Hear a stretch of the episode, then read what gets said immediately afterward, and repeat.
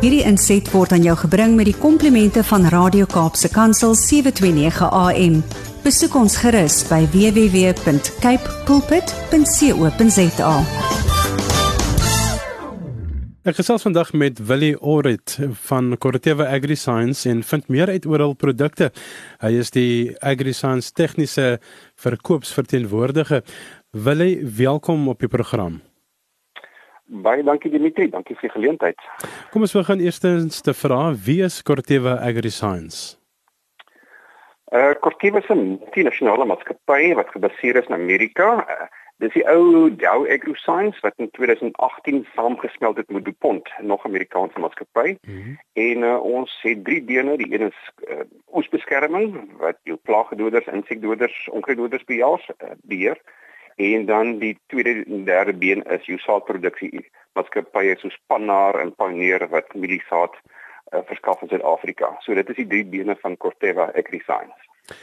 Vertel ons asseblief meer van die raaigras in koring in die Wes-Kaap.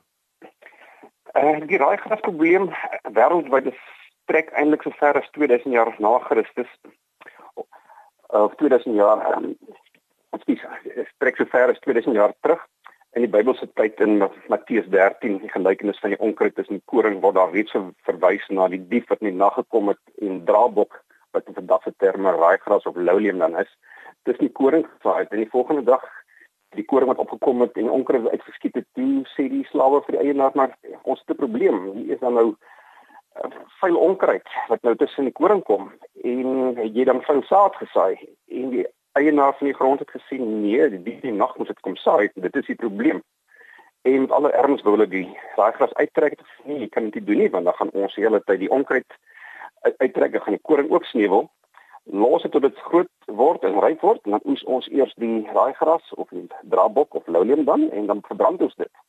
Vandag se tyd kan ons onmoontlik raaigras met die hand uittrek. Die probleem is net te groot. In die Weskaap wat basies in twee koringproduserende areas verdeel word na Swartland wat van Parel tot Ketberg strek en die Suid-Kaap, kom ons sê van Caledon tot 'n Mosselbaai strek, is raaigras 'n groot probleem in koring.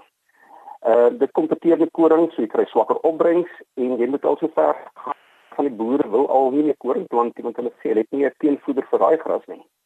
En Corteva het ons nou 'n nuwe produk wat ons bekendstel, naamlik Obein vir juis vir die raaigras probleem. Willie, wat presies is Ubain?